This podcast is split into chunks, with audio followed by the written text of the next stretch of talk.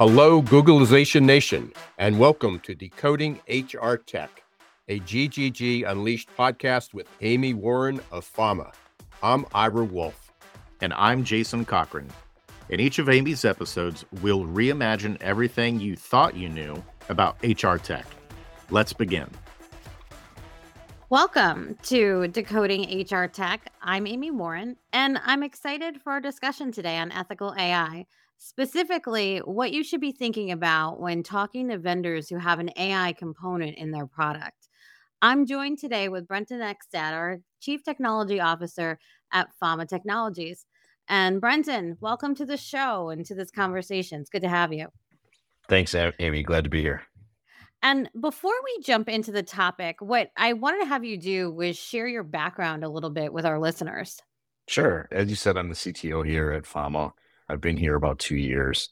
And uh, prior to that, I spent 20 plus years in other companies doing software development and data science work and got the opportunity to come to Fama and put all that together into one package. Here we are doing the interesting work of machine learning and AI for HR tech.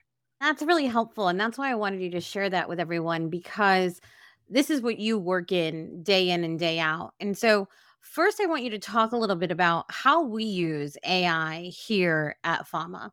The way we use AI at Fama is primarily around text and video analysis. So we do a lot of things where we will use natural language processing to analyze the written word and break it down into its components and then analyze those components to try to find things that may be indicative of behaviors that are shown in social media and web content that are indicative of things that, that employers may be interested in knowing about people that they're looking to hire. We also do the same thing with video. And so we analyze the video and do the same thing. Look for look for uh, images that may be may be interesting to be flagged for follow up.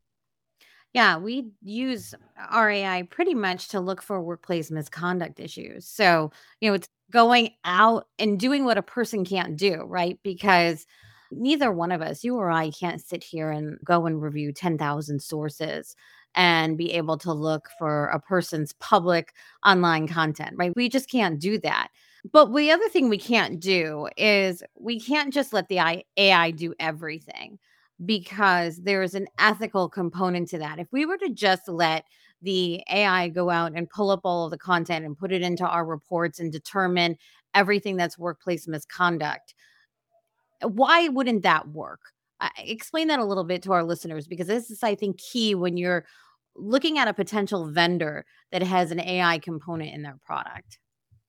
There's a number of things in terms of bias that you would need to watch out for in in AI and ML applications. And there's biases that relate to things like seeing uh, potentially unprotected data and being able to correlate that to protected data. So there's that aspect of it. There's also using data that is is in its own right biased in the sense that it's representative of only a small group of a whole those types of things. And so you always have to have people involved in the, the process of building and maintaining AI and ML. It's not something you can just train once and let go on its own and always just run and make decisions. You always have to be making sure that it's doing the right thing and uh, correcting it when it's not. And for those who may not know, what is ML? Machine learning we know that internally, but I wanted you to share that with everyone. And and the other thing that you talked about too was protected data. So what do you mean when you say protected data? So protected data would be things that you would not be able to use or even know about necessarily in a hiring decision. So things like ethnicity, race, religion, those types of things. So those are all protected data that you shouldn't be using in your hiring decision and there's there's correlatable things where you can actually say something like for instance zip code could actually be used as a proxy for race based on demographics of a certain area of a city or something like that. So you have to be really careful of those tangential things that are not protected actually showing you protected information. Yeah, that makes sense. So you needed to make sure that you're not programming your AI to do a search based on zip code because that search in and of itself could potentially be bringing bias into the equation. Yeah, you definitely want to make sure that your algorithms and your training data are not causing a correlation there that you don't want to actually be in the data or in the algorithms and model when we do this at FAMA, how do we ensure from a perspective that we don't have those things happening and that we're actually practicing the term that's called ethical AI? What are some of the things that we do here and that people should be looking for in an organization that they may be bringing on board using as a vendor that um, has an AI component in their product? FAMA looks at ethical AI in a number of different ways. There's a lot of different definitions of it out there. There's a lot of different frameworks that sort of talk about what ethical AI is and how to practice it. To me, it really boils down to a couple things. It's making sure that you first answer the question, should we be doing this? So is this something that we that that brings positivity and is can be used for good or is it something that potentially we shouldn't be doing at all. So that's sort of the first question. And then the second question is around how do you make sure that you don't introduce those biases, some of those biases that we talked about, you know, making sure that we don't add those into our models in a way that makes it unfair uh, or biased to any particular group or viewpoint or or things like that. Um, so for us, the way we you know we approach it is first and foremost, it's about having the best data. So the way machine learning and, and artificial intelligence works is it's trained on and learns from the data that is given. It's only as good as the data that it receives and that we have picked for it to learn on. And so making sure that the data is unbiased and representative is really important and ensuring that it doesn't skew the learning aspects of the algorithms into making bad decisions or making biased decisions. Then you also need to have proper oversight. So humans do need to be in the loop. I, I firmly believe that. The models are only as good as uh, they can be based on the mathematics that go on behind the scenes of machine learning.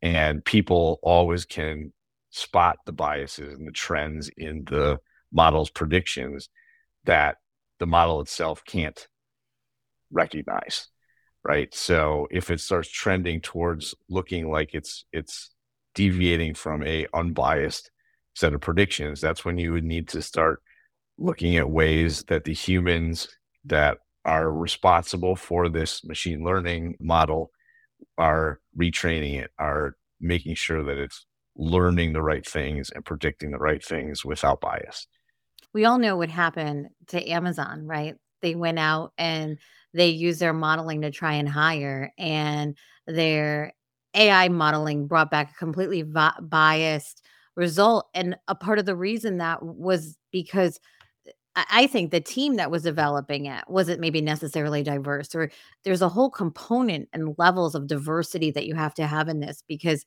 if you don't have a diverse team looking at the modeling, they're not going to maybe pick up some nuanced issues that could be presented in the model itself because it was not created by a diverse team. 100% that's really the core of it is diversity of of thought and diversity of perspective on the team that that creates and curates the machine learning models really is paramount in all of this because obviously humans have bias as well. you know, the, yeah, exactly. The data is created by humans. The data comes from us, and our biases then get represented in the machine learning uh, models if we're not doing our part to remove that bias. And the best way to do that is to make sure that you have a team that brings all kinds of different perspectives to the table and can catch those types of most of the time unconscious biases that could be put into the data. Because to use your your Amazon example, they didn't set out to just hire white males. They didn't right. say we want to be biased to do that. But that's what actually happened. And it's probably to your point because of the demographics of that team. And I, I don't know the details of it, so I don't want to throw anyone under the bus here. But I think there's a good chance that that's what happened. And there were just blind spots there that led the team and then the model down the wrong path. I think that that kind of dovetails nicely into when someone's considering a product that uses AI, what questions should they be asking to make sure that the AI is being applied in an appropriate and ethical way? It's largely asking the question of what the team that creates and curates the models, what that team looks like, and understanding that they do take these types of things very seriously. So, you know, asking them, do you understand what ethical AI is? Do you understand how bias can be introduced and, and some of the ways to actually combat that bias? And make sure that they're on that same page with you because, uh, you know, like we said, if you don't have a diverse team, if you don't have the mindset that AI should be only used in ethical ways, you're going to potentially introduce something to the world that that you don't necessarily want.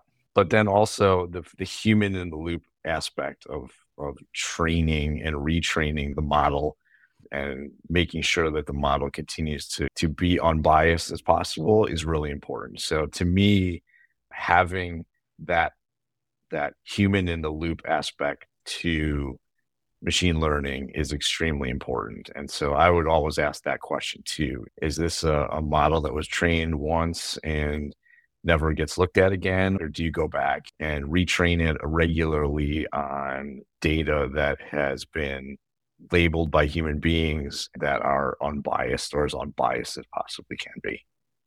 And you know what I like the most about that guidance is you don't have to be a technology person to ask those questions and understand the answers to it.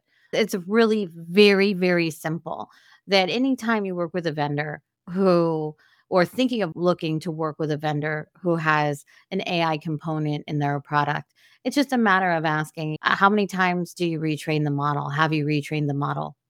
Do you have diverse teams? Do you have a human in the workflow process?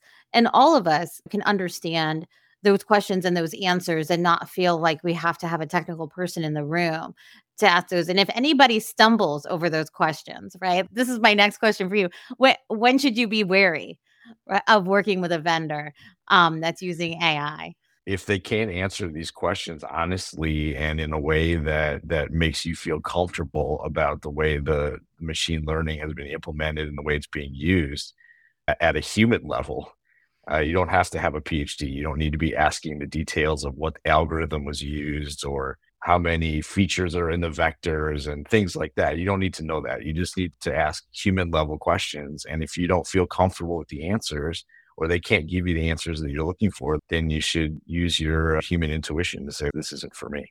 I think sometimes a lot of us who may not have a technical background or a really strong technical background tend to stay away from asking some questions as you know maybe we think we need to have a lot of experience or something and these are the really easy basic ways that you can get an understanding of whether or not a provider that you're going to be bringing on board or solution you're going to be bringing on board is going to work for you and i think when it comes to ai i think this is so key and so important.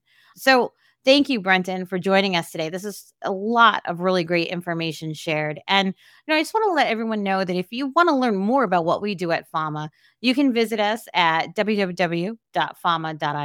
And I also want to invite everyone to join us on our next episode of Decoding HR Tech on GGG Unleashed. Thanks, everybody.